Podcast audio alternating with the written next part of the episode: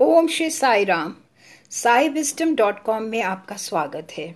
स्वामी व छात्रों एवं कर्मचारियों के मध्य साय समय प्राय अनौपचारिक एवं अनियत संवाद हुआ करते थे।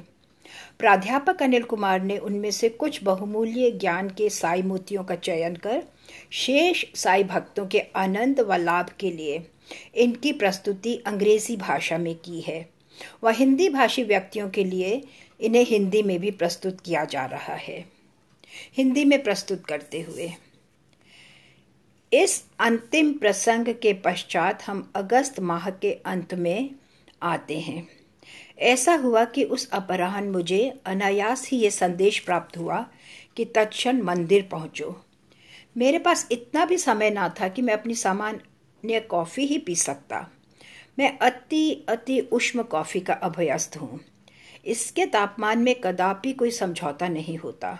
इसे अति उष्म होना ही चाहिए। अतः उस कॉफ़ी के लिए मेरे पास कोई समय ना था, वह मैं यूँ ही भागा। मैं विलंब से पहुँचने का संकट न ले सकता था, क्योंकि मैं परिचित हूँ कि इसका क्या परिणाम होगा। अतः मैं तीव्र गति से दौड़ा। मैंने मंदिर में अनेक लोग देखे जो उस समय तक वहाँ एकत्रित हो चुके थे।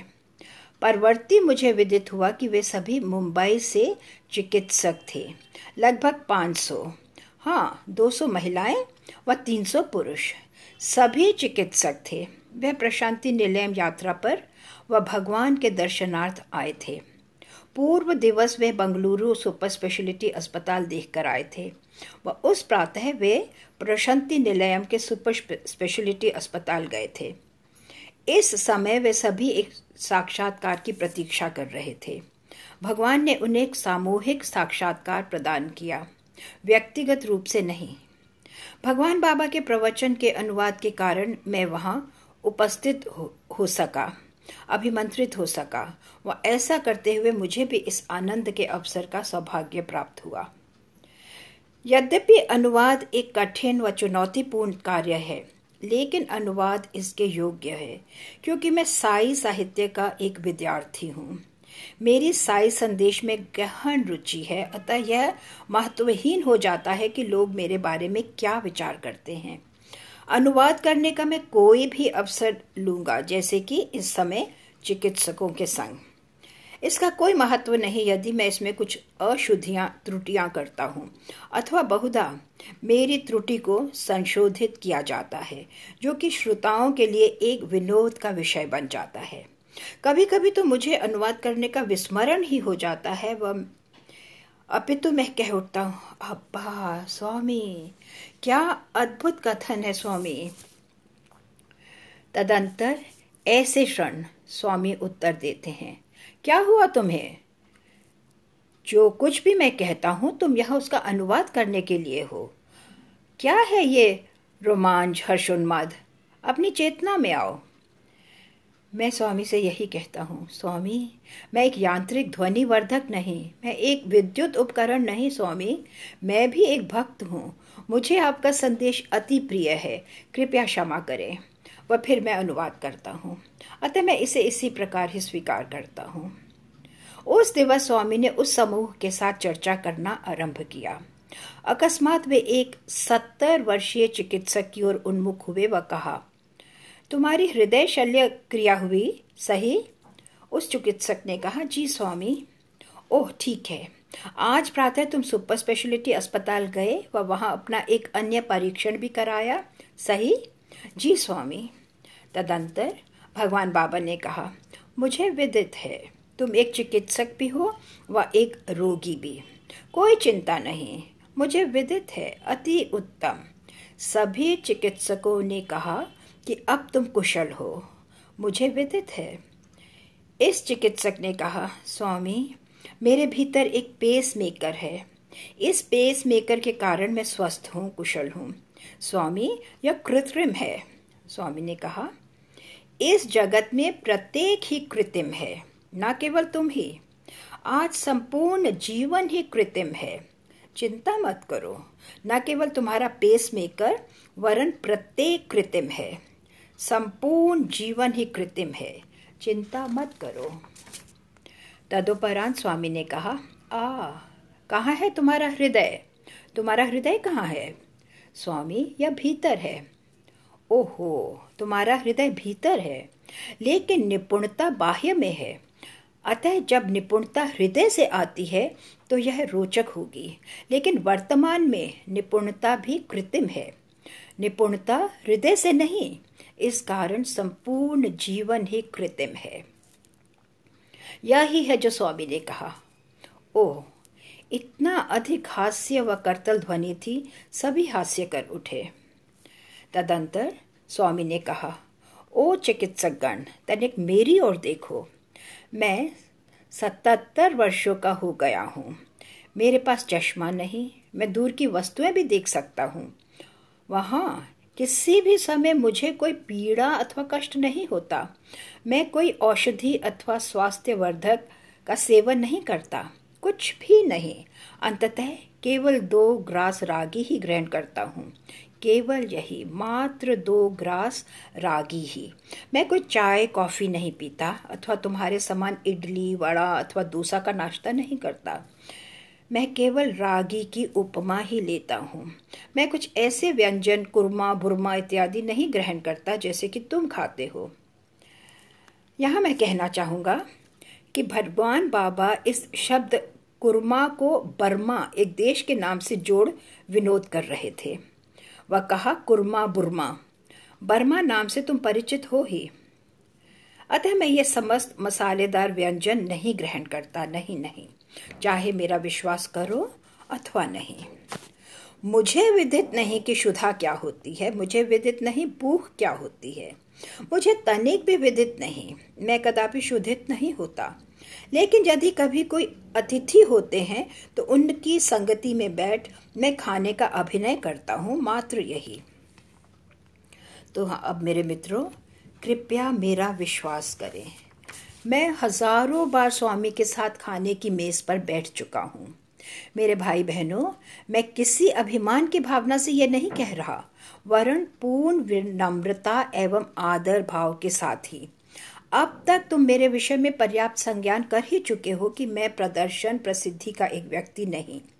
संपूर्ण विनम्रता के साथ मैं ये कहना चाहता हूँ कि यदि हम बाबा के समान आहार ग्रहण करना आरंभ कर दें तो हम कल ही इस ग्रह पर ना होंगे।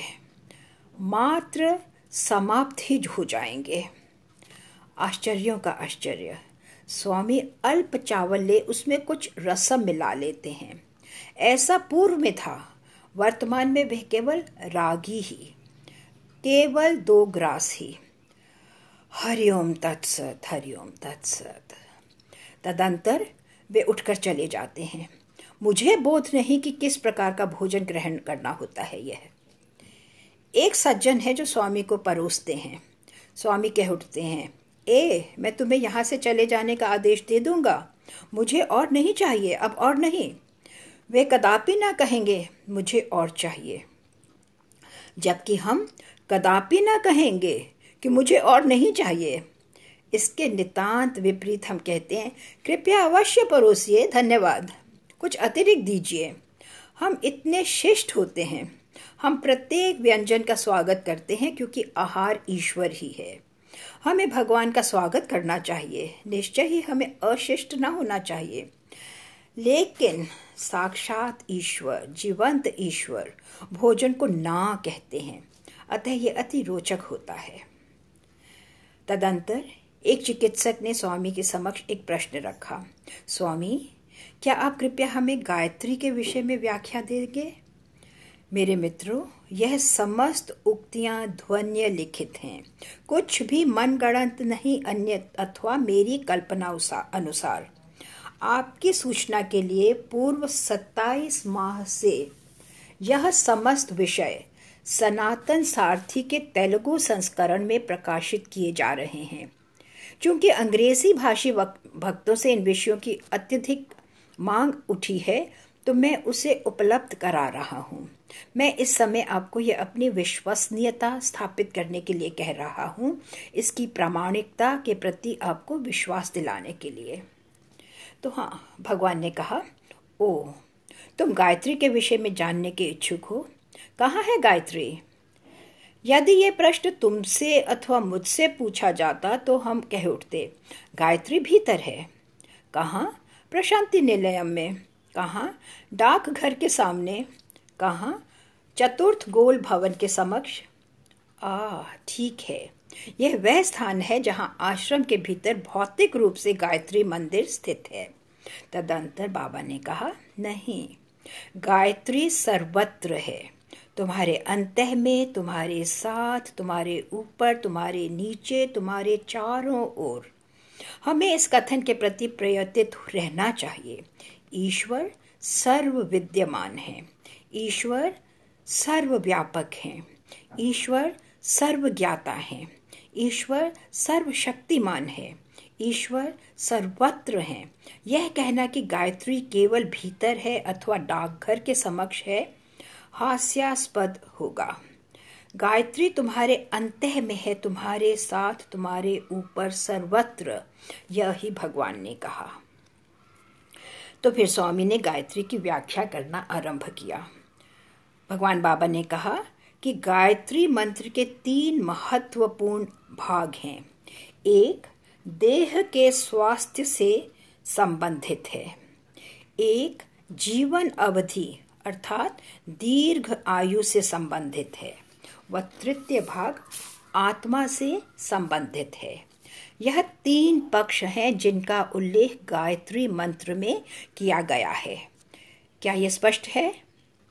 प्रथम पक्ष जो देह से संबंधित है, गायत्री कहलाता है।